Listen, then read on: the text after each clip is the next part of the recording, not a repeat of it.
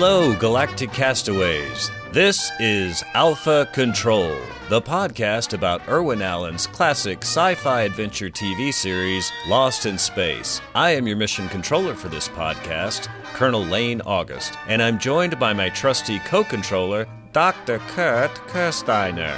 Kurt and I are old college chums, children of the 1960s, and most importantly, big fans of Lost in Space. Welcome aboard as we blast off together to celebrate Irwin Allen's Lost in Space. Now, let's get ready to launch.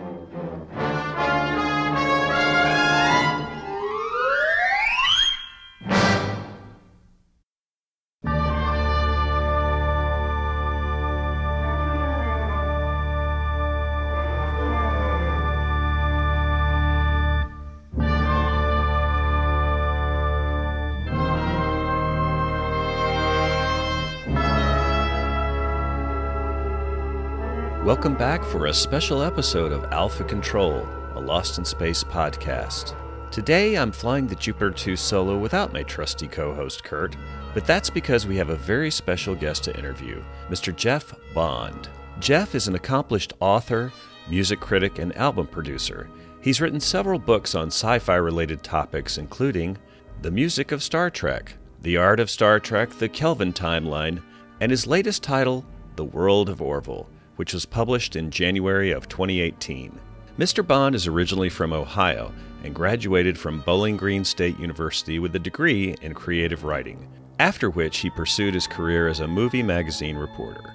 Jeff's knowledge of film and TV music scores and their creators dates back to the 1990s when he served as a senior editor for Film Score Monthly. As a freelance writer, he's written several articles for The Hollywood Reporter, Geek Monthly, and Cinefantastique magazine. From 2003 to 2006, Jeff served as senior editor at CFQ, the latter day revival of Cinefantastique. In addition, he's written hundreds of movie and television soundtrack liner note booklets as an editor for GNP Crescendo Records, Varese Sarabande Records, and La La Land Records. Notably for us, Jeff, along with his colleague Neil Bulk, was album producer on the beautiful Lost in Space 50th Anniversary soundtrack collection released in 2015. If you're a Lost in Space fan, you really should consider getting this 12 CD collection as a companion to the Lost in Space Blu ray set. But you better hurry, there were only 1,500 of these sets issued. I'm speaking with Jeff today about that soundtrack collection and we'll also get a little deeper into the memorable music featured in the first season of Lost in Space. Mr. Jeff Bond, sir, welcome to Alpha Control. It's great to have you on our podcast about Irwin Allen's original Lost in Space. Thank you for having me. Yeah, well, thanks for your time and thanks for the work you did as part of the team that produced that great uh, 50th anniversary Lost in Space soundtrack collection. I really love that, and I want to talk about that. But first, I wanted to ask you a, a little background question. I know that you are a big Star Trek fan, and I am as well. But I was just curious did you also grow up watching Lost in Space? And if so, can you tell me a little bit about that? Yeah, I think uh, not to date myself too much, but I, I'm pretty sure I saw at least a little bit of the original broadcasts of, of Lost in Space, and then it went right into reruns. Um, and I, am sure that uh, you know Lost in Space was more or less my kind of gateway drug in you know into Star Trek because uh, when I was a kid, I was watching Lost in Space, and I still watched it as as a teenager uh, and, and still loved it for for what it was. But when I was a little kid, you know, I was I think you know I really saw Will Robinson as a peer, mm-hmm. and uh, you know he was uh, the the coolest you know thing any kid wanted to be. I, I remember uh, vividly, and this is another thing that will date me is that uh, we had a local like it was a called a hobby store, uh, but they had toys there, and they had the uh, Lost in Space Rotojet gun, ah. Uh, which had this you know fantastic packaging, this like color painting of you know Will Robinson firing this laser rifle and the giant cyclopses in the back background, and I we actually put that in layaway. that that that was before you know you just uh. whipped out a credit card, and I think you know I spent like six weeks like somehow having my parents squirrel away money for that, and then I, I had it broken for a year, and it, within a year, and you know found out later now it's worth like four thousand dollars. Yeah.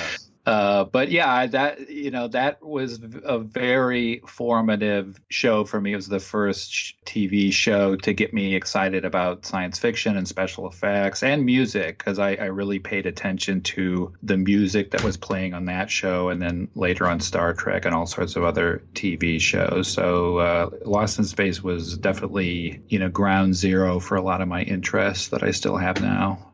That's cool. And don't worry about uh, dating yourself. I think we're both of a similar background and, and age and everything. And it's a familiar story uh, as I've started to reach out and connect with more Lost in Space fans. It, uh, everything you said, wow, layaway, that's a word I hadn't heard for a long time. yeah.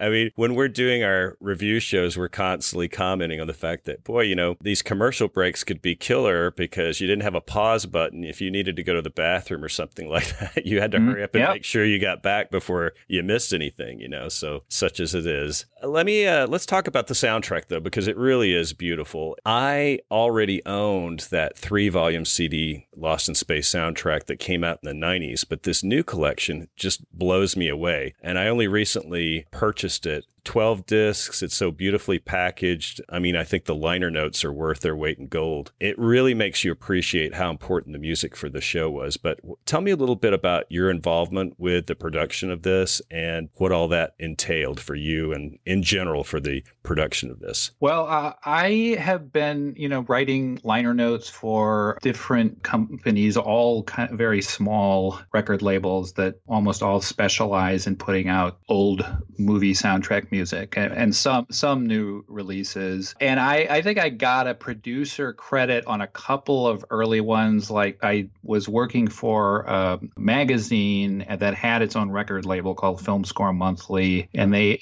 initially had a deal with 20th Century Fox, which is Lost in Space's production studio. And uh, I think I got a credit on Fantastic Voyage, which was one of my favorite movies, mm. and, and and that w- this label was the first to put that soundtrack out. Uh, it had never been on record before, and I sat with the engineers. I, I, I would not say I did a great deal of production work on it, uh, but I, I sat and watched it being produced, and so the the guy who really got it going, the whole thing, uh, Lukas Kendall, I think gave me an honorary producer credit on that, and and on a couple of other albums that he knew, you know, I, I had a great emotional attachment to, and so you know paid great attention to the process of them being made. Right. And uh, La La Land Records had done you know another one of my dream projects, which was all the music for the original Star Trek TV show, which is something you know uh. I talked about with Lukas for years. Lukas, you know, after running the Film Score Monthly soundtrack label, came,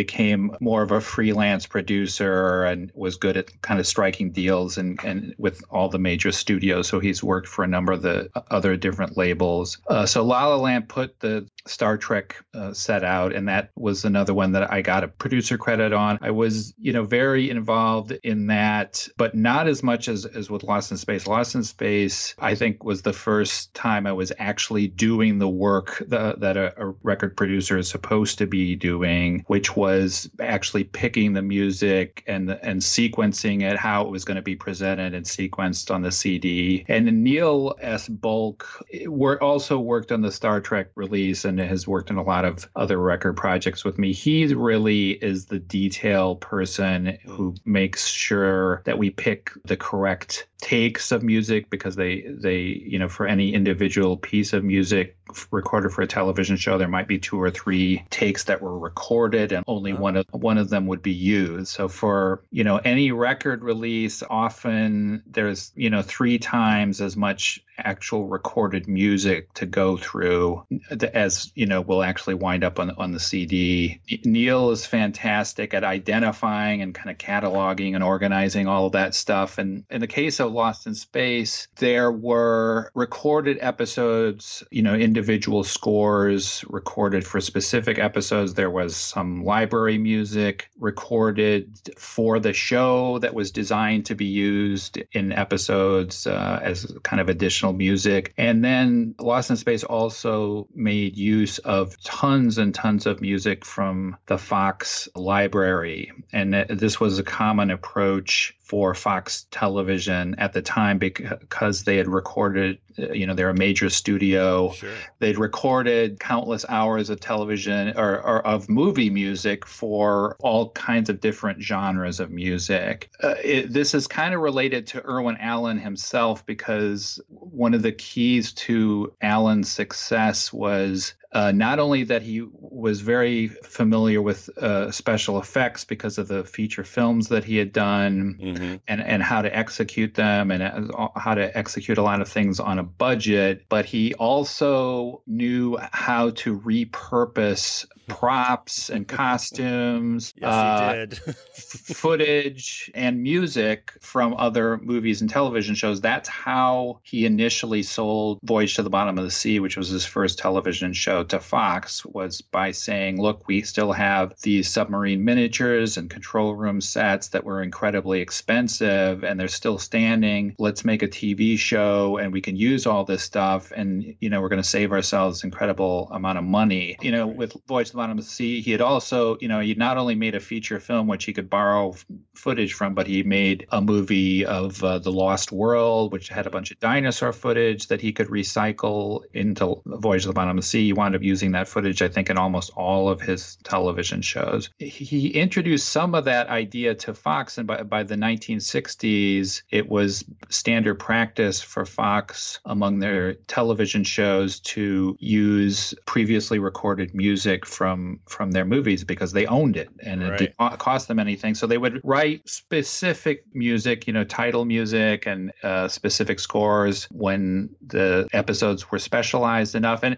this gets complicated because there, you know, some of this is related to the musicians' union rules mm. at the time that's uh, established how much uh, you had to record a certain amount of music to uh, fulfill the agreement with the union. And it worked out to about 30% of the episodes of the television per season. Uh, and then the rest you could track, which means you could reuse the music you had recorded, or you could use library music that you had recorded maybe at the beginning of the season or the middle of the season that were sort of more general pieces of music that you could uh, track into episodes, or you could, in the case of Fox, you might track uh, music from the movies that they had done. And, and, you know, when Lost in Space the pilot was first made. That was all tracked mostly with music by Bernard Herrmann. Right. Because he, Herrmann had done a lot of science fiction and fantasy scores. It was a perfect sort of science fiction sound for the series. And uh, it was common for pilots to not have new music recorded for them because they were just to save costs. And then a lot of the cues that Herrmann wrote, at least a couple of specific ones, wound up being reused and heard in episodes of the TV show.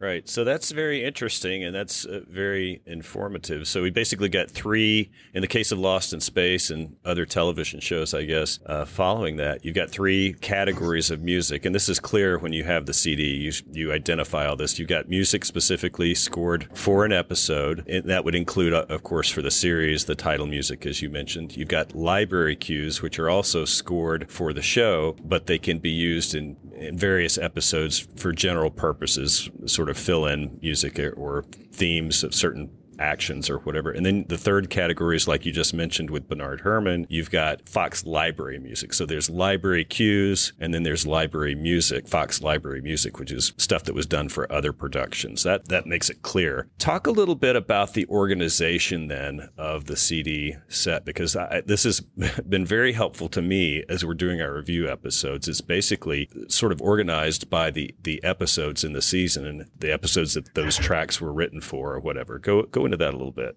Uh, well, we try to always present music chronologically, which is different uh, from the way a lot of soundtrack albums have been done over the years when they were, you know, soundtrack albums were originally. A, for they were a little bit more rare. You didn't have a soundtrack album for every movie. You they were sort of aimed at a more general audience. So mm-hmm. the uh, often they were edited together, you know, to create like a more listenable album. So you might have things completely out of order. Um, you might have some music written and recorded specifically for an album so uh, as we got into these smaller record labels where they're they're really speaking to an audience of nerds who just want to listen to uh, mo- movie scores and they want to have every note of the music possible right. and they want it they want it presented chronologically it presents a problem on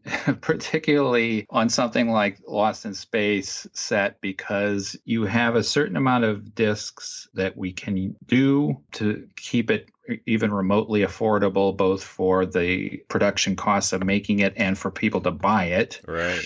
So we didn't want to go above 12 discs. We determined that was the what we needed to get all the original scores. Uh, presented. We so we wanted to at the very least present all of the music written uh, for original scores for for the episodes. And then we also wanted to get as much of the library music as possible. Now in in the case of Star Trek when we did that, we were able to include absolutely everything recorded for the series. Mm.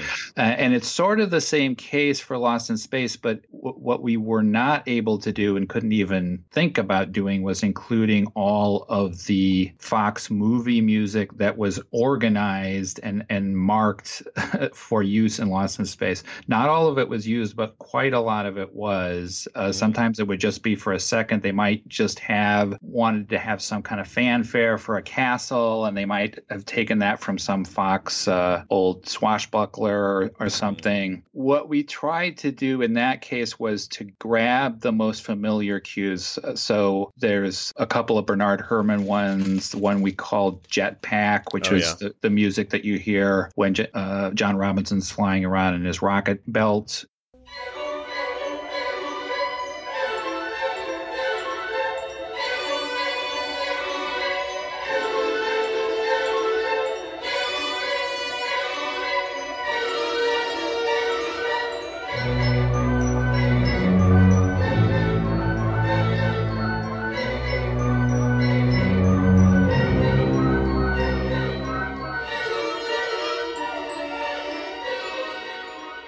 Was used in the pilot episode, tracked into the pilot episode, is from a movie called Beneath the 12 Mile Reef.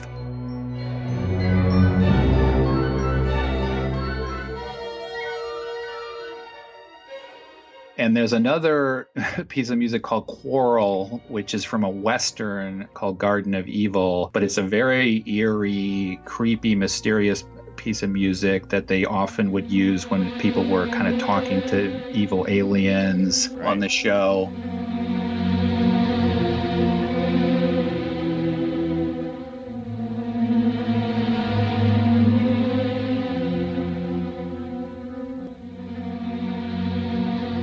Oh, it is. Uh, it's very creepy, and and I didn't uh, when I first listened to that piece of music. Of course, I had no idea it was from a western there's a certain part of that with the, the strings that really gets the uh, the spine tingling. The hair stands up on the back of your head, and I definitely recognized it from the series. So, yeah, that was used a number of times, and and uh, you know, anytime they showed the jetpack, you would hear this very, very distinctive music for that. Um, and and then there are whole episodes. There's an episode that is uh, like a period episode where Will either imagines or go, goes back in time to Earth. Yeah, I think it's it's Return it's, to Earth. Yeah, yeah it, it's not necessarily set in the past, but the, all the trappings of the show are like something out, you know, out of the 1940s. That movie or that episode reminds me of "It's a Wonderful Life." You know, oh, yeah, it's got that feel to it. So they, you know, that's all tracked with music from uh,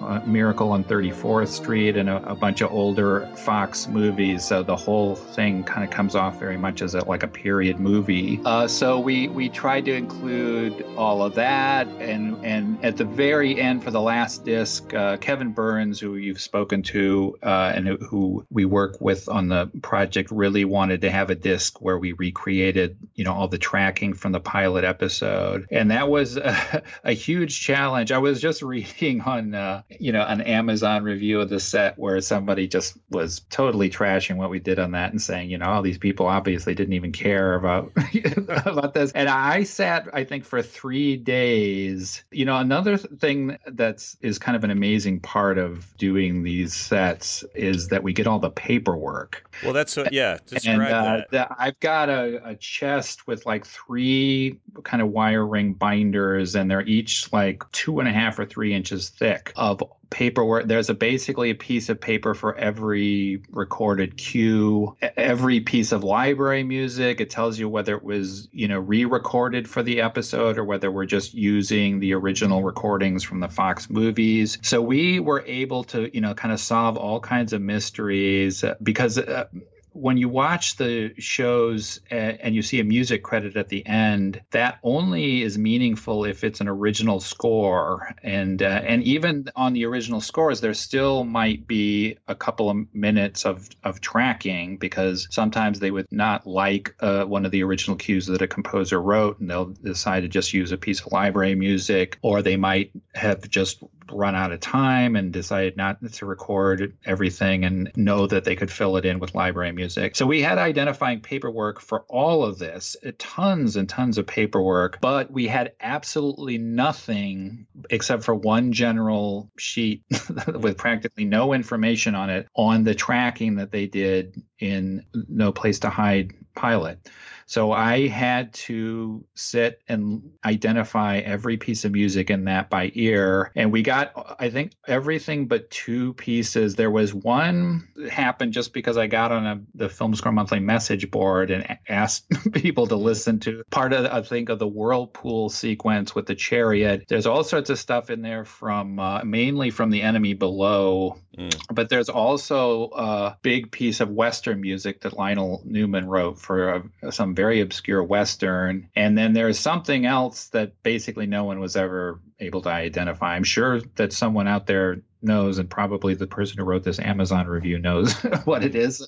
Uh, eh, Too but, bad he didn't uh, let the yeah, let the rest he, of the world know, right? Exactly. Uh, and we after we did I found one other. There's a, a Herrmann piece from uh, some I like Snows of Kilimanjaro or something, and I, I was playing that album like a month after we'd completed the set, and I realized that this was one of the cues from that they used in the pilot. So that that was what we kind of saved for last. So the, in terms of how it's organized, we tried to have you be able to start from the beginning with the first scores from the first season, you know, in, in order if at all possible, and then at the end of those, you'll have some of the library material that was recorded or movie, you know, material that was used. Mm-hmm. Uh, and so we tried to go through the 12 CDs so you could sort of get uh, an impression if you sat down for 15 hours or so and of how the music evolved from the very first written episodes, you know, scores by John Williams to the, the final episodes, a lot of which were scored by Joseph Mullendore. You know, one of the fascinating things about working on this project after having worked on the Star Trek set was seeing how many people from Star Trek also worked on Lost in Space in terms of composers, because Alexander Courage wrote some scores scores, yeah. and Gerald Fried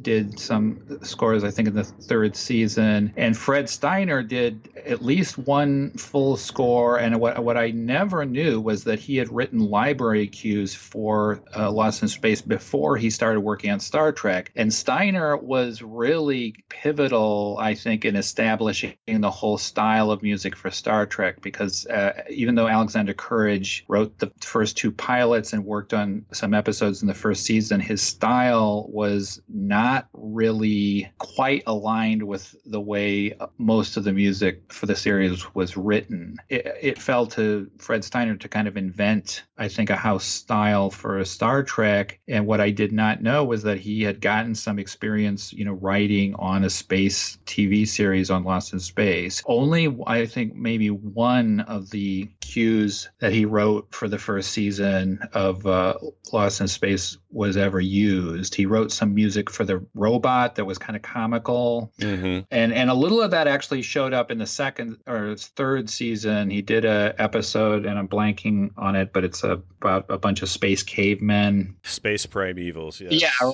and he a little bit of his like comical music for the robot shows up in that. But I, I thought, you know, I'd completely forgotten that, that Steiner had worked on Lost in Space. You mentioned that cue, the cue that I think you're talking about, that terror stinger that he wrote. That is, I mean, that shows up all through Lost in Space, and it's yep. very iconic. It's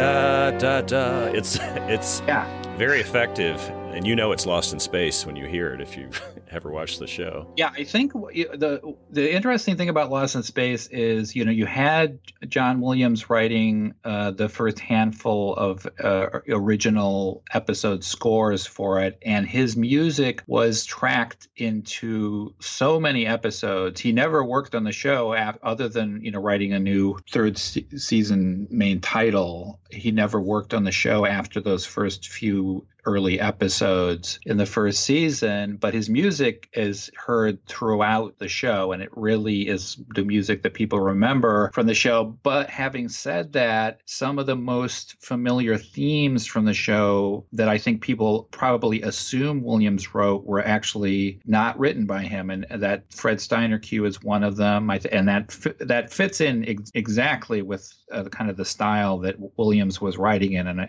you know, Fred Steiner was a, a musicologist. He, he, Fred Steiner also wrote, kind of ghost wrote a lot of big cues for Star Trek: The Motion Picture, which was one of the most famous Jerry Goldsmith scores. And if you watch that movie, you would almost never guess that anyone besides Goldsmith had worked on that. But but uh, Steiner was very good at figuring out, you know, how to fit in with the style of, of another composer, and he had a very strong style himself. And and there's another composer named Herman Stein who oh, scored yes. when giants uh, were in the earth which is another one of the there's uh, four or five early episodes that all use the all the expensive action sequences and special effects from the original pilot giants uh, was one of them that score and the the score with the episode with hapgood the first like cowboy you know space yeah. cowboy episode welcome Stein, stranger yeah. yeah welcome stranger steiner stein worked on that too, and he is the one who really fleshed out the theme for Dr. Smith. And I, I suggested a, this cue called Gourmet and Go- Gold Brick, which is a very lengthy cue.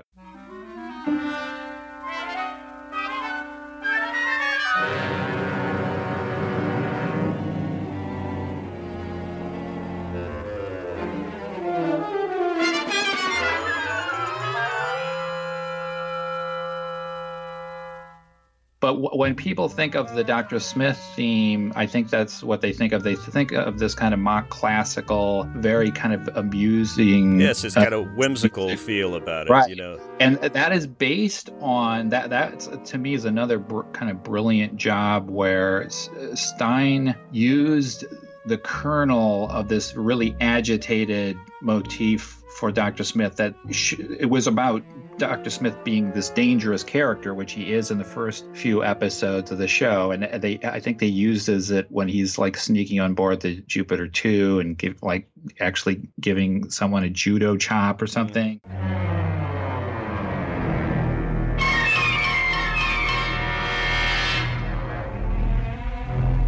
And it's it's this kind of shrieking piece of music but it, if you listen to the actual notes they're the beginning of that that da da da da da da da da da da the first few notes of that are the, that John Williams motif but Stein stretched it out into this whole like very elaborate like whimsical melody and that's the music that people associate with Dr. Smith and Stein also wrote this kind of family theme as or people think of it like as the Will Robinson theme that's this very sentimental theme, uh, like for kind of woodwinds that you would always hear, especially in the early episodes when you know John Robinson's having a heart-to-heart talk with with Will and.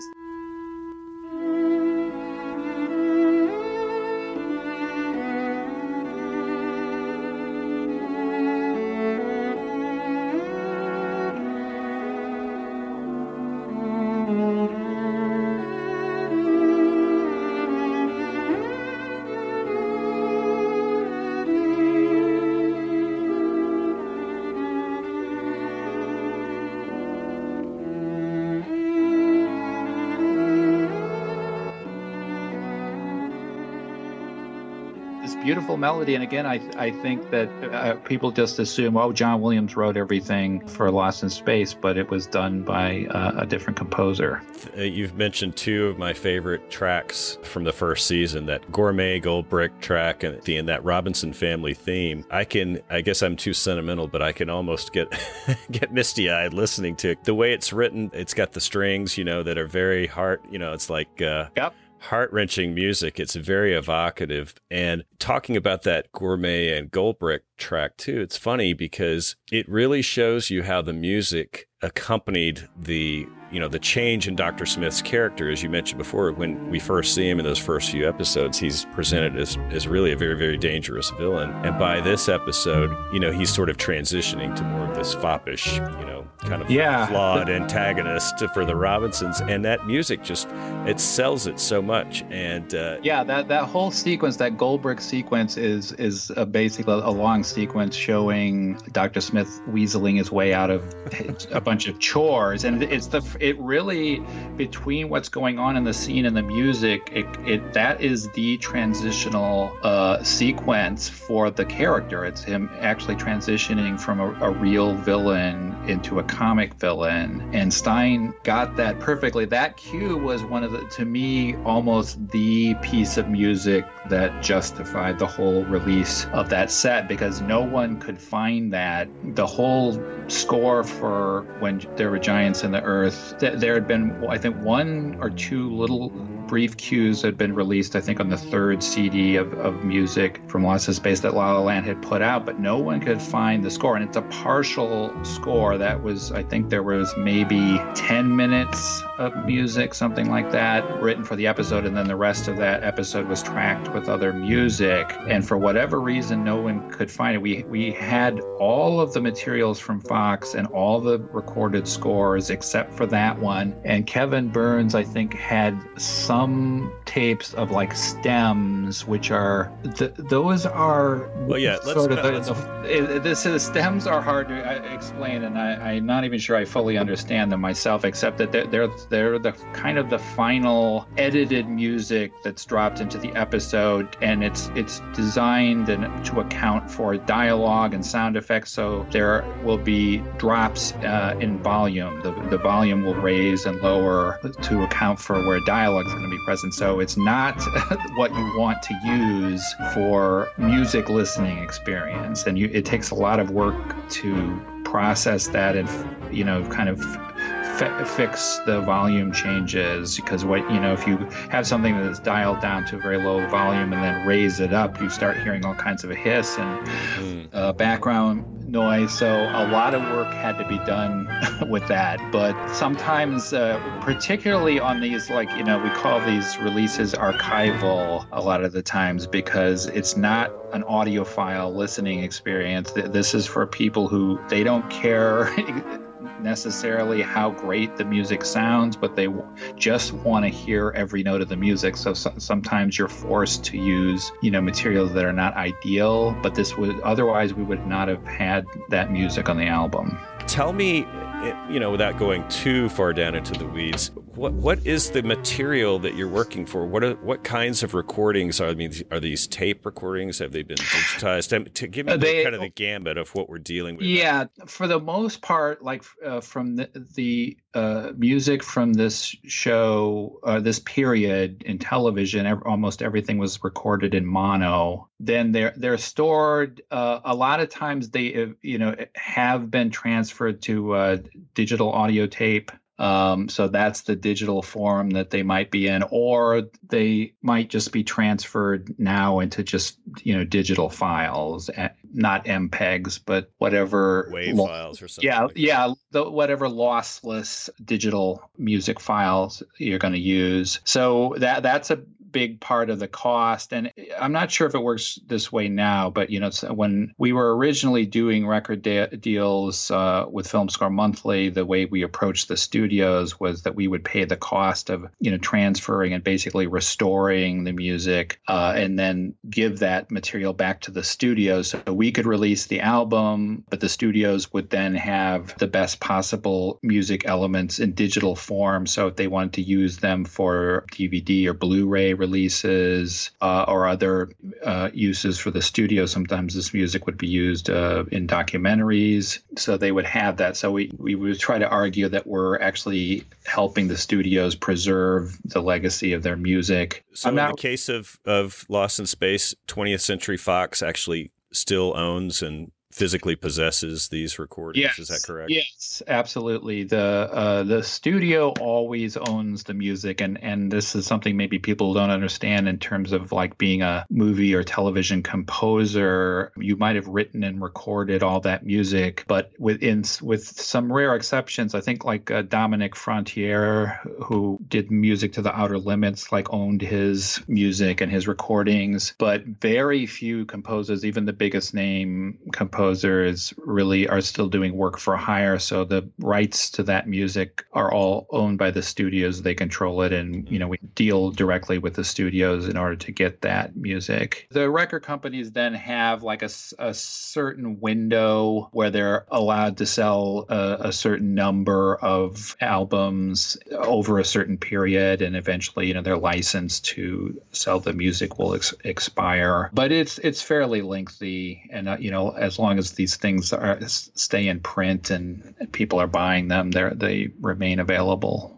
It's brilliant the way this thing is organized, like you were talking about, and that's it's fascinating to see and hear how, you know, where you find the music and what a it takes a little bit of detective work in the case of like as you mentioned for the unaired pilot because there was less documentation. Although I I did appreciate the fact that you included that track with Bill Mumy performing Greensleeves because that's that's a yeah, nice that, thing to have.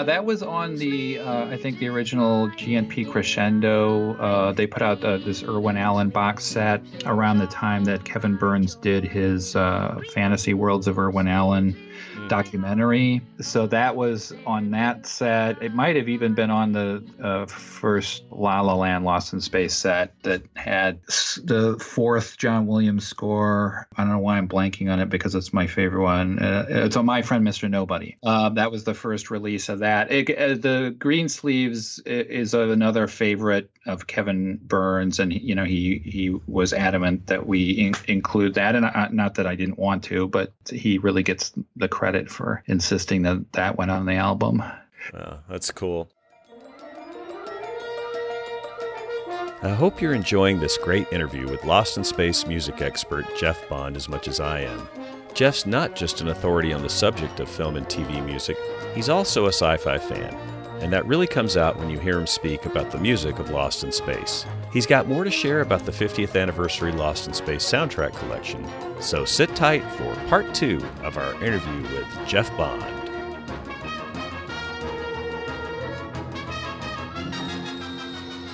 Before we talk about the, since we're going to talk about the music, I was wondering if you could share with us what the process that was used during this era for actually composing and recording music for television series was like. I mean, my understanding is these composers were under a tremendous time crunch. Yeah, and not only that, but they were, you know, these guys would be working on multiple TV shows uh, per week um, they they might take a couple of weeks to do a score, but I think while they were doing that, they were you know working on like two or three other scores. I don't know if that would apply to John Williams. It uh, John Williams is a really interesting case in that although his movie career when he was doing uh, Lost in Space, and this is a, a facet of the 1960s as a period in television. Uh, one of the amazing things about it was that you had major film companies composers like Franz Waxman and Bernard Herrmann, uh, Hugo Friedhofer. All these guys were also doing television, and and many many of them were under contract to the studios, under contract to, to 20th Century Fox. But th- there was an incredible range of talent because you had these young guys who were going to become superstars like Jerry Goldsmith, John Williams, and Lalo Schifrin,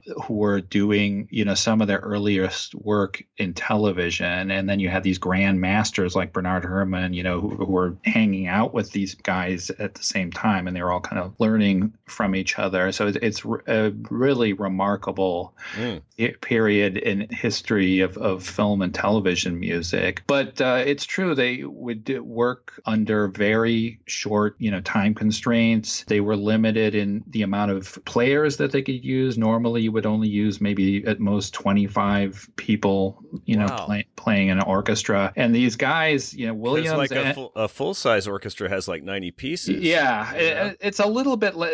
This is another difference in the period. A big orchestra in the 60s was maybe like 60 or 70 okay. people. It's now, it's like you've got to have over 100 people or you can't say you have a big or- orchestra. But, that, you know, th- the style of orchestration was different. It's really Star Wars that kind of pushed us into the, you know, 190 to 100 piece orchestra style and that okay. that that's kind of gone forward from there it's never really changed since then but you know prior to that the style of music was not a giant lush you know uh, golden age symphonic style movie music was more like influenced by jazz or, or avant-garde mm-hmm. music so like a score like planet of the apes i think he might have had like 50 players on that okay. and it's it's a completely different sound but you know williams and and i, I would say fred steiner was also great at this um, they could take 25 people and make them sound like a symphonic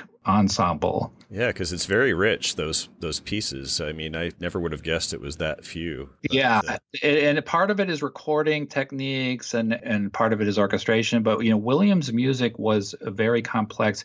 He he was you know he was an arranger, an orchestrator. He he was a performer. You know, he had been a, like a jazz pianist uh, for a while in New York, and he also worked playing. Juilliard trained, I believe. Right? Yeah, he's he went to all sorts of you know he went to two music schools in Los Angeles and, and also Juilliard. And he went back to Hollywood after Juilliard and was working, you know, not only doing orchestrations, but also as a piano performer. And he worked on movies like The Apartment. He worked, he performed like piano solos on some early Jerry Goldsmith scores. And so he was, you know, he had a huge breadth and depth of experience. But what it's interesting because in the 60s, his his film experience was not that great. The t- types of films he was doing were like usually kind of small exploitation films, a lot of uh, juvenile delinquent movies. And then even after Lost in Space, for the back half of the 60s, the late 60s, he was doing almost nothing but comedies, Gidget movies, and stuff. He did do some great dramatic work in television, and Lost in Space, I think, was really unique because of the kind of uh, palette that it gave him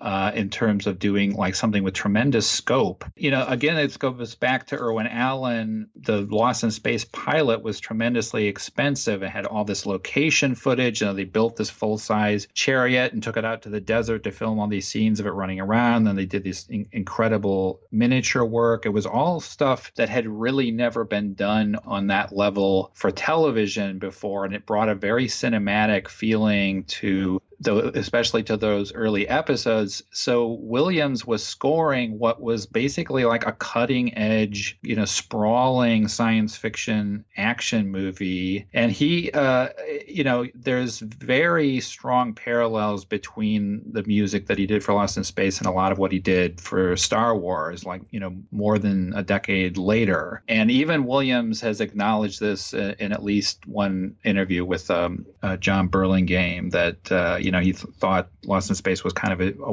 warm up for for Star Wars. And when when you listen to like the brass writing, the trumpet, like the triplets, mm-hmm. the the whole kind of wide open brass writing that he did for the space scenes and action scenes on the show, you can hear all of that. And you know, if you just listen to the scene of the Millennium Falcon escaping from Mos Eisley and, and mm-hmm. Star Wars, the brass runs in that are, are right out of Lost in Space. And a lot of that music is directly related to Lost in Space. So he was writing on a really sophisticated level. And Irwin Allen fixated on Williams right away. He knew that that Williams was doing stuff that was kind of above and beyond what he had been getting before. On Voyage to the Bottom of the Sea, Allen hired a guy named Paul Sawtell to write the theme for that, which is a fantastic piece of music and probably the best thing that Sawtell ever wrote. But Sawtell was really, uh, I, I, mean, I don't want to call him a hack, but he was a,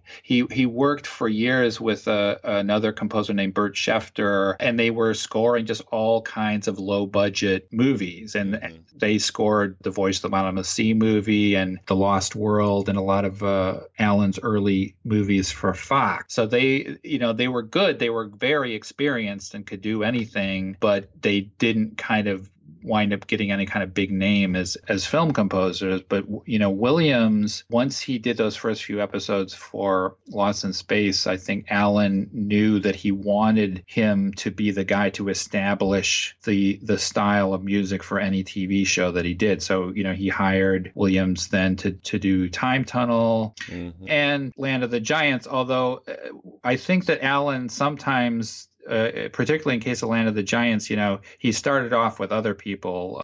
Joseph Mullendore actually wrote a theme for Land of the Giants, and he, you know, a- Alexander Courage wrote the original pilot score for the first Land of the Giants episode, and that was thrown out. And then Allen tracked Williams down and had him do that over for him. Mm-hmm. So sometimes, uh, you know, I think well, Allen would think, well, I don't need to, you know, pay the money I am going to have to pay for John Williams. I can get somebody else. But then the the person wouldn't necessarily deliver, yeah. and he and he knew that John Williams was going to deliver. And then, of course, he he hired Williams to do the Poseidon Adventure and Towering Inferno. And you know, Williams by 1970 he was starting to do more sophisticated dramas and movies that were much more respected, like The Reivers and Images and uh, Fiddler on the Roof. So he was getting starting to get a big career by the 70s. But you know, Poseidon Adventure and The Towering Inferno were the Star Wars of of their day, and they were the biggest. They were the most successful movies, the biggest blockbusters ever released at the time that they came out. So th- that really put John Williams on a whole other level. You know know, John Williams was going to do the Swarm for Irwin Allen, and I think that yeah.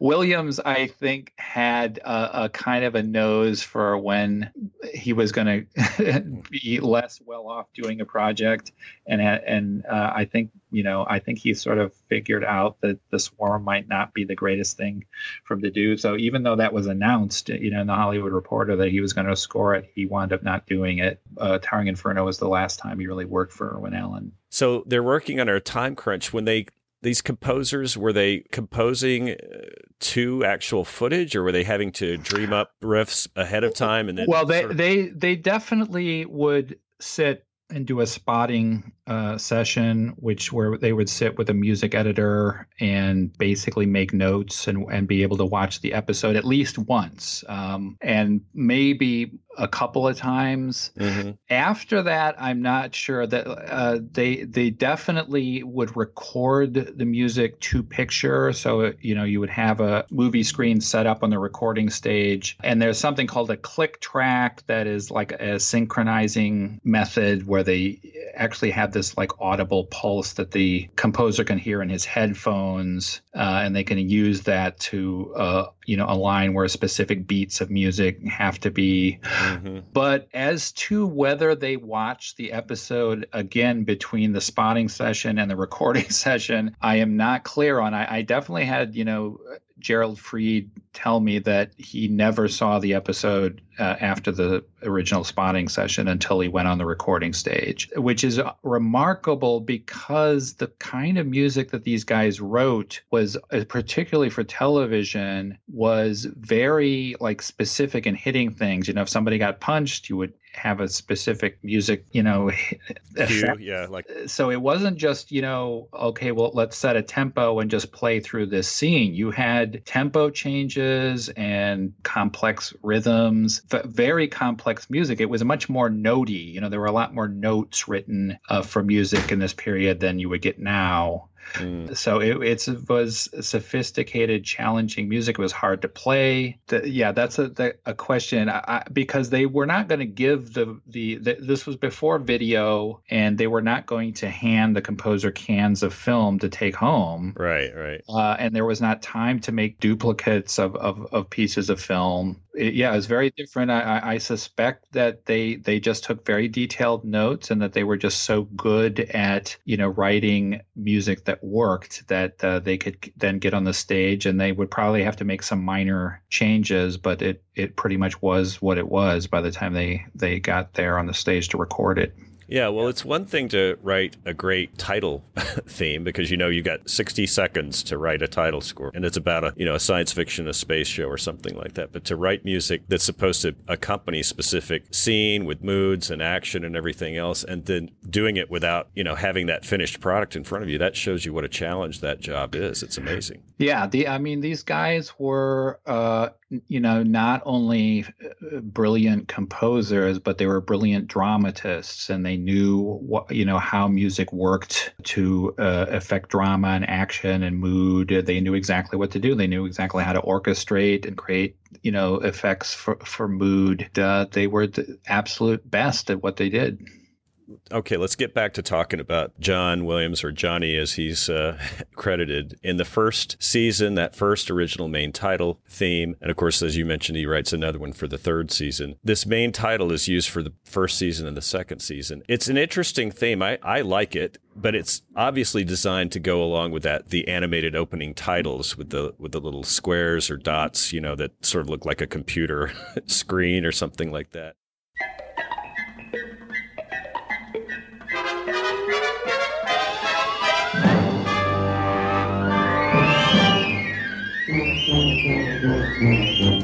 And then the other interesting thing you mentioned in the liner notes is there's a special instrument. I, I don't know if I'm pronouncing it electrotheremin. How do you say that? Yeah, that's that's correct. And it, it's basically exactly what it sounds like. I mean, a theremin is something that is um, you actually wave your hands in in thin air over these two different, like a, a vertical and a horizontal antenna, mm. and you were affecting, I think, like kind of the magnetic field around that those generate, and that's how you create the tone. And uh, so if you like raise your arm, you know, tone goes up, and then you can uh, like if vibrate your hand and create vibrato and stuff. Mm. It's very, very difficult to play. And the the electrotheremin, uh, you know, I can't get into the details of it, exactly how it worked, but it, it basically, I think, was more like a keyboard. Uh, but you could set very specific parameters for it instead of waving your hands in thin air and you're actually touching something. And so it was much more controllable.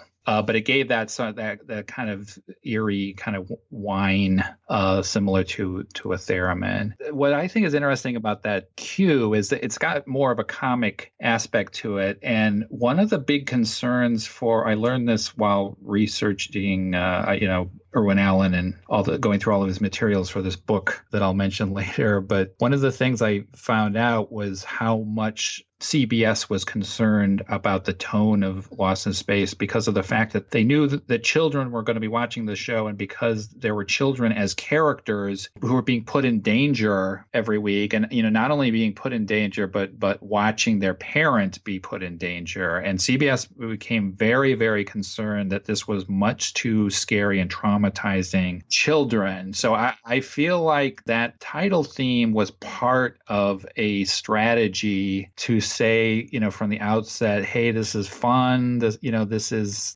you know, yeah, it's it's very uh, bouncy and the Trump, serious Trump. science fiction show. Even though you said, you know, you'd think it would be easier to, you know, record a, a theme than score a whole episode that that's true to an extent because you're only talking about a minute of music versus maybe 20 minutes of music. But that theme to a television show especially at this point to it had so much weight on its shoulders because it, it literally had to be something jerry goldsmith used to always make some joke in, in his concerts about how the idea of a TV theme was that if somebody was like in the kitchen getting food out of the refrigerator, they'd hear this theme and immediately close the refrigerator and run out to see their show. So you had to create this very dynamic, I mean, almost like feeling of that there was an emergency and you needed to get your butt into the seat to watch this show. Uh, and, you know, Williams and a lot of the other composers from that period were geniuses at that. So the Lost in Space first and second season theme, they're both kind of jaunty and, and a little like kind of fun loving, but he has those trumpets, those ba da ba da that, that, mm-hmm. that is that's really a key element of all of his kind of urgent, scary emergency music in the episode scores. Mm-hmm. So he combines both the idea that, that hey, this is going to be a fun romp, but it's also going to be really exciting and you know scary things are going to happen, and that you know Electro Theremin creates the idea that it's, it's a futuristic and it's a science fiction show. To get all those elements expressed in a minute in a way that's exciting, you know, I think is a huge challenge. And and believe me, these guys would get ideas thrown out all the time. Mm. And there's a lot of rejected, you know, main title ideas. So if you didn't pull it off and you didn't get people excited, you know, just by the first few seconds of those main title themes, then you were fired. Well, it's brilliant. It's it really is he scored, I guess it was for the first few episodes of the first season. As you mentioned earlier, some of those themes or motifs that are present in some of those tracks stay with us for the rest of the series. One of the ones that I think you mentioned it before was from the Reluctant Stowaway called Smith's Entrance. And it has that, I guess you called it a three in the liner notes, the three toned danger motif.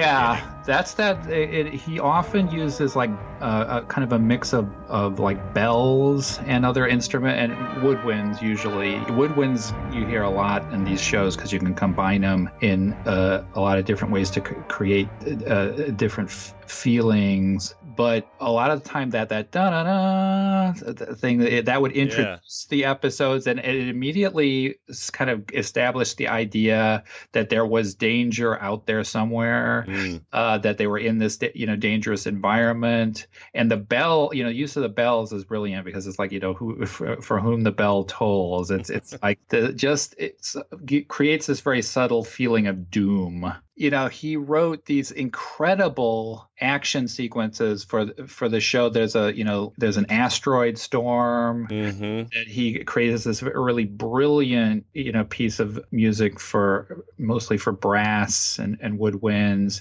And then there's a, this crash sequence where the, there's a whole you know incredible build up to them just kind of getting in their you know freezing units to get ready to crash mm-hmm. this planet. And then the, again, when the Jupiter 2s, the famous footage of the Jupiter 2 flying down over these like rock formations, again, he uses like these huge bells along with brass to, to create this incredibly shrill you know doom laden feeling of, danger as the ship comes down. And then you wind up hearing those action cues in countless other episodes that could be applied to anything. And those uh, you know the recordings that you hear on the the set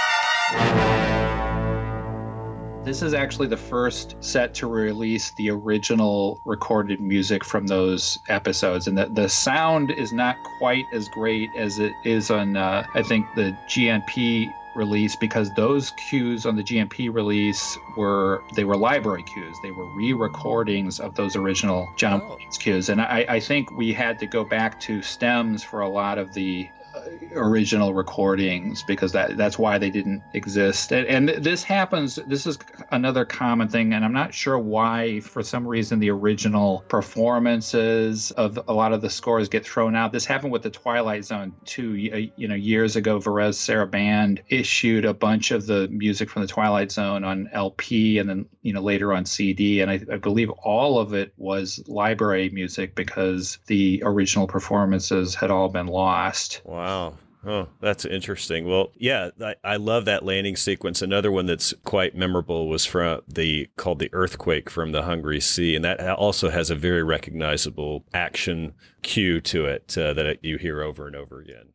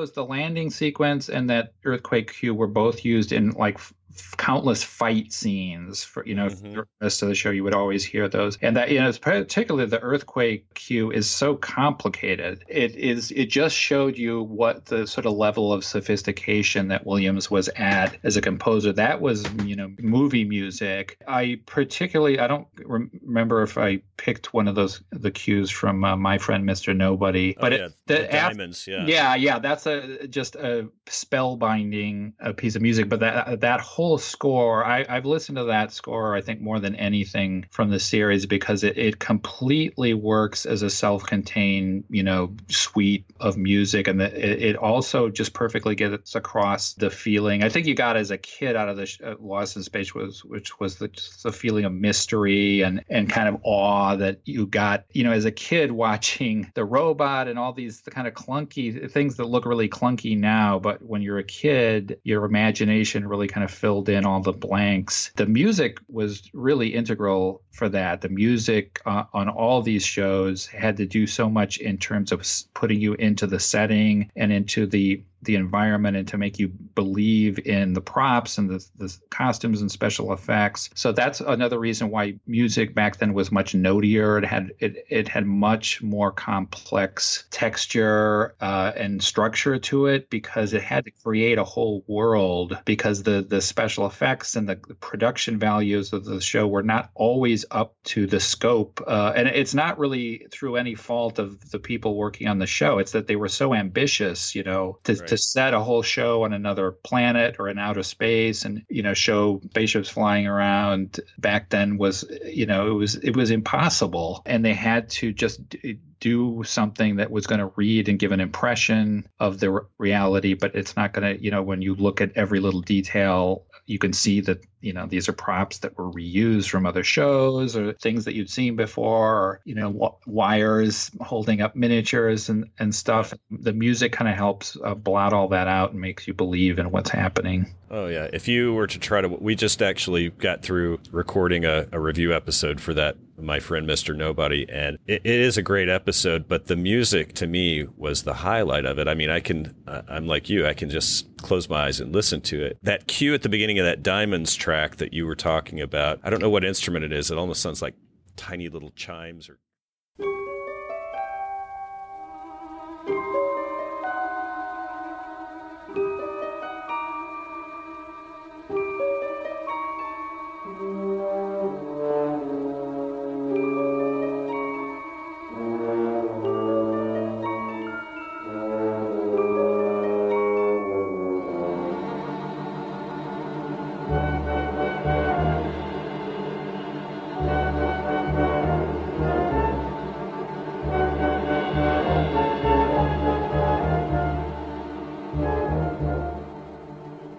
think some of it's celeste and some the harp is definitely used a lot in it. And you know the it's that fairy tale like. Yeah, know, the episode ends with the like creation of another galaxy, right. and and and that you know that whole ending uh, I always compare with Close Encounters of the Third Kind. You know, there was this incredible uh, you know modern symphonic score that Williams did for Steven Spielberg, and and it's the same kind of idea of, of, of creating this you know incredible feeling of awe of like looking at this like you know outer space phenomenon and he, he managed to do that with you know 25 players, or who knows if he even had that many. It's an incredible score. The only thing I would say about it, I rewatched that episode recently. I was actually going to show it to one of my kids, and then the one thing that just kills me about the that episode is that the the vocal actor that they chose to voice was just so wrong, and and and uh, he just sounds like kind of creepy and dumb. Yeah, and we, uh, we agree. he's he's in a few of the uh, a few other episodes, and it kills me because they had uh, such incredible talent available. you know, you had Ted Cassidy and Vic Perrin and all these amazing voice actors uh, at that period. Um, and of all the people to pick for this episode, because I, I, think the rest of the episode, it's it's one of the best uh, that they did for sure, and it, it's it's something that I think that really could play to a modern audience, but it, you, you can't show it to a modern audience with that guy doing the voice, unfortunately. Yeah. Well, my co-host will be mad at me if I don't make mention of this. I'm not sure if it's the landing or it's one of the John Williams tracks that's shown in the early episodes and it's repeated. It has a certain motif in it that he swears sounds like pictures at an exhibition by Mazur- Mussorgsky. But I told him, I, I said that wouldn't be that surprising, would it? Composers do draw uh, inspiration from other classical or other works from time to time there can yeah. be similarities, right? I oh yeah, and I mean these guys were writing at uh, you know a lot. They were really writing at the height of their you know creativity. I mean Williams certainly was uh, hitting the beginning of, of of you know his greatest period for the over the next 20 years so that you know it was not like they were uninspired but they were also under tremendous time constraints. And, and also you know williams uh, especially understood that you could use kind of approaches and concepts that, that were familiar from from classical works. Mm-hmm. and, and it doesn't mean that you were ripping them off but you were using them as a jumping off point to create the feeling that they they did. I mean he did that with you know holst and uh, uh, other compo- Stravinsky, other composers in, in, Star Wars,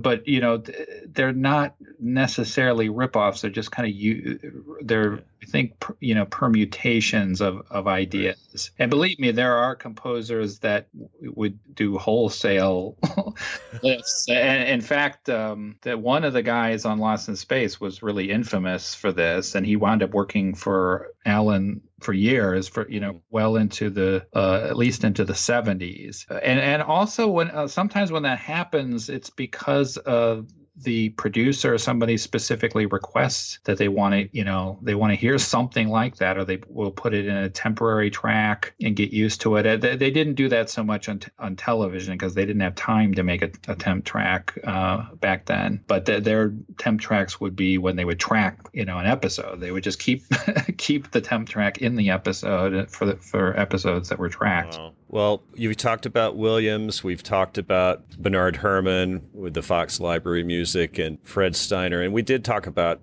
Herman Stein, but I want to go back to him just real briefly because when I pulled up his credits list, it's amazing. And I didn't even realize some of my favorite horror or sci fi movies that I liked from the 50s and so forth. He was actually maybe even uncredited yeah. composer for a lot of that stuff. Yeah, he worked at Universal, was probably under contract there for a while. And uh, yeah, I think he was one of the people who worked with uh, Henry Mancini. Uh, you know, Henry Mancini was also doing a lot of uncredited work on, on uh, uh, Universal science science fiction movies back then. And and and Stein also worked for uh, I think Roger Corman. He was a hardworking guy, you know, cranking out music. He was he was very good at what he did. He was. And, a lot of these guys didn't get recognition. Uh, another guy I want to mention uh, is uh, Randy Newman because we okay. found this. Uh, this, I was talking to Randy Newman, and uh, you know, write for the Hollywood Reporter and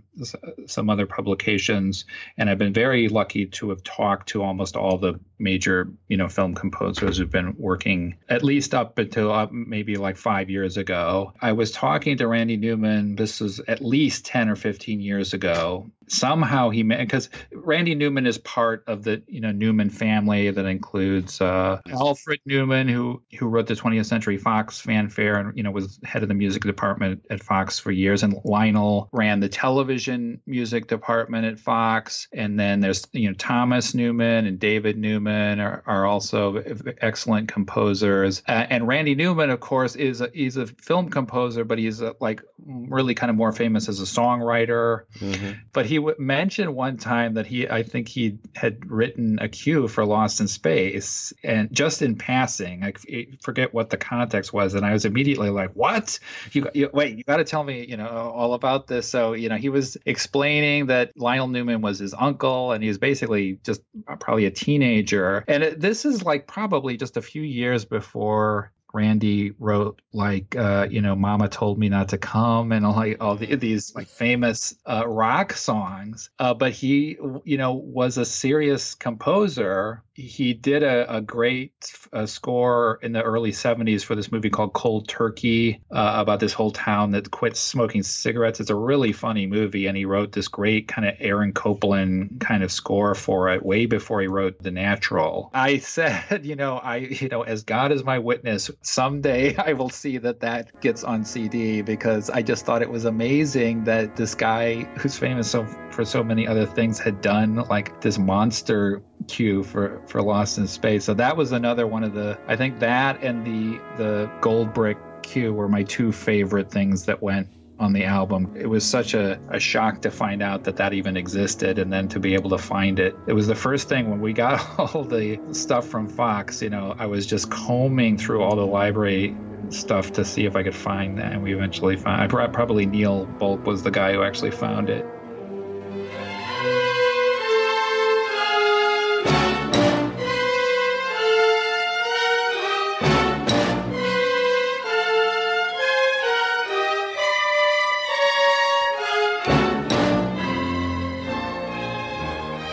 Appreciate you mentioning that and telling that story because it's interesting. Because I, I did listen to that track. It's called The Monster. Then I went back and looked at the liner notes because I said, I don't remember that on Lost in Space. I'm sure it was on the show, but I definitely, when I heard it, the first thing I thought of was Voyage to the Bottom of the Sea. And sure enough, yeah, it, yeah, it was used there. Yeah, yeah, it's definitely used. It's used in at least one uh, Lost in Space episode, and again, I can't tell you the name of the episode, but it's a real strange one where they it's late in the first season where they sort of find this like underground civilization, uh, uh, and there's some point in that where they where they use that cue, but. that it's weird because some of the library cues are like that. They would write one. There's some like that on Star Trek too. There was one I remember hearing that was a, sort of a variation on this famous music that Fred Steiner had written for balance of terror, but it's like this very complicated piece of action. And I was like, I've ne- wait, I've never heard this is like brand new. This, you know, what is this? Then you know, I wound up hearing it in used in it's used in at least one little scene uh, on the show on Star Trek where there's like a fire going on. So you there's a lot of sound effects, so you don't quite make it out in the in the background. But it was never one that was at the forefront. Um, and I, I, think that's the case with some of these uh, library cues. They might have just been used a little bit, so they don't get memorized. That's, you know, an important aspect to all of this music from the 60s because of the fact that they tracked these shows. You wind up memorizing if if you were watching these shows, you know, I think mo- most of us grew up watching these shows in syndication, so you'd watch them every day, mm-hmm. and they would basically run for like a couple of months and then have to start all over again. So you'd be seeing, you know, an episode, five episodes a week, and the same episode multiple times in a year, and mm-hmm. eventually you'd commit a lot of it to memory, and you'd so you'd commit the music to memory, and and the, you know sometimes you'd hear the same piece of music two or three times in an episode. So you really got the stuff drummed into your head, and that's why I think this this is really the golden age of television music, and that it never happened again because by the time they got into the like 70s and and particularly into the 80s, the rules changed, and you couldn't you had to provide original music for every episode. Okay, so that's cool. You don't hear those cues repeated over and over again, so they don't become iconic, and that, that's you know why I think so much of this television music is is iconic from that period.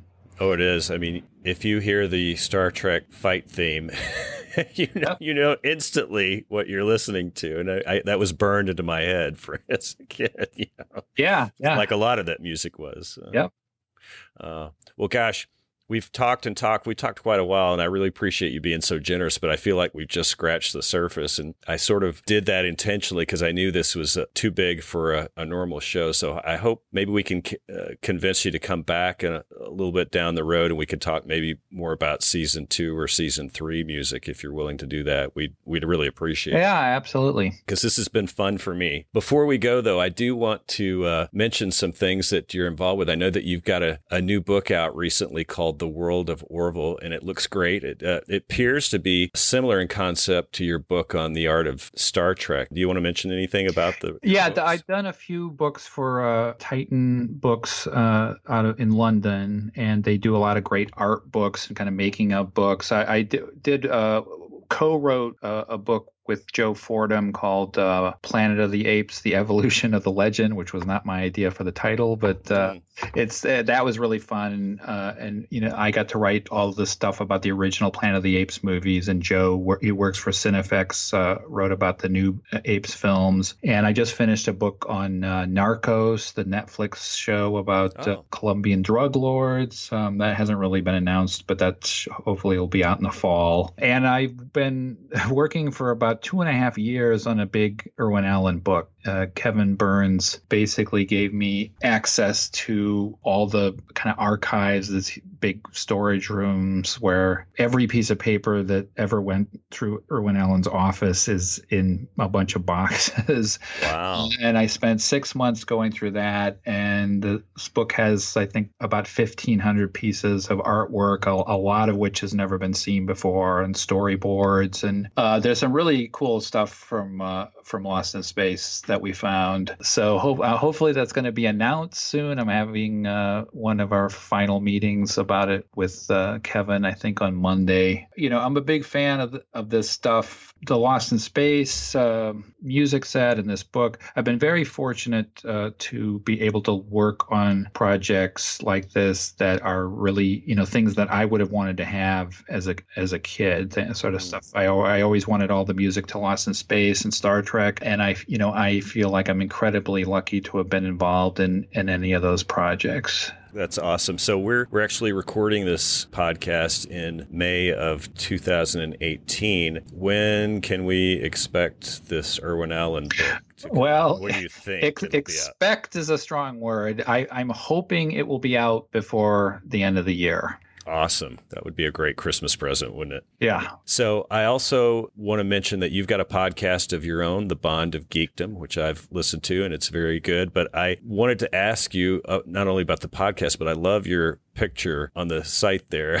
You're in Trek gear with the Gorn behind. Yeah, you. that, What's the story that's there. that's my Facebook profile photo. Uh, that I live actually not incredibly far from the Vasquez Rocks, and I've gone out there uh, a bunch of times with my friends. I, I mean, another whole topic is that I got to be in a couple of uh, fan films that were shot in New York, uh, where I got to play Dr. McCoy in Star Trek, and and, and Oh, these ama- cool. ama- amazing reproductions of the original series sets, uh, which is not really related to the photo, but I, I'm like uh, I have a lot of fun with Star Trek, and I'm a you know Star Trek's kind of my first big love. Uh, so we we went out to uh, Vasquez Rocks one morning, and uh, I just got a little 12 inch Gorn doll and put it on a rock behind me, and uh, my friend uh, Ben Small shot this photo of me, and it turned, you know, just the lighting of it and everything turned. It turned looks out. real. Yeah, it turned, fa- uh, and a lot of people don't realize that that's like a 12 inch No. action figure back back of me. I know a lot of people who are into like cosplay, which is you know dr- dressing up as your favorite TV and movie characters. I am not a cosplayer, and um, I have a standing theory, which is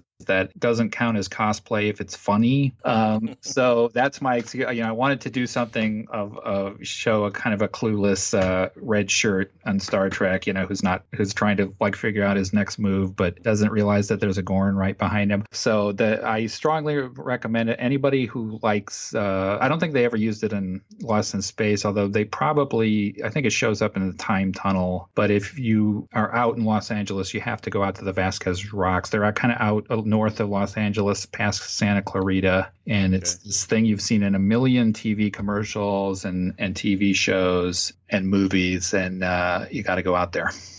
That's awesome. Well, thanks for sharing all that with us. So, where is there any place specifically you'd want to point our listeners to to keep up with what you're doing or Uh, I guess you can check out the podcast. Uh, th- those should be going up, I think, on uh, iTunes and YouTube. Uh, but PodSource uh, is the portal that they're are generated out of, and then you can just look me up on Facebook. I, I tell people what I'm doing there every day. Okay.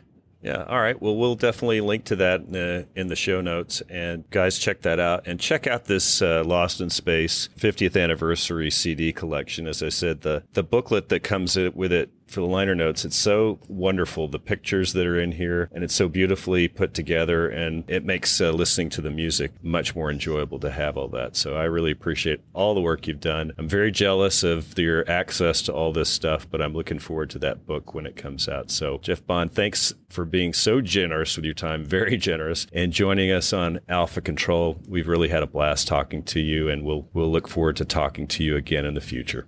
Thanks for having me. Well, that was a blast talking with Jeff Bond, and you can tell he's a real busy man. So let's keep our fingers crossed that he'll make time down the road to come back and talk more Lost in Space music. Check out his books and his new podcast, The Bond of Geekdom. In the meantime, we'll be back next week with another episode of Alpha Control, where Kurt and I will get back to reviewing our beloved original Lost in Space. Until then, take care, and we'll see you then.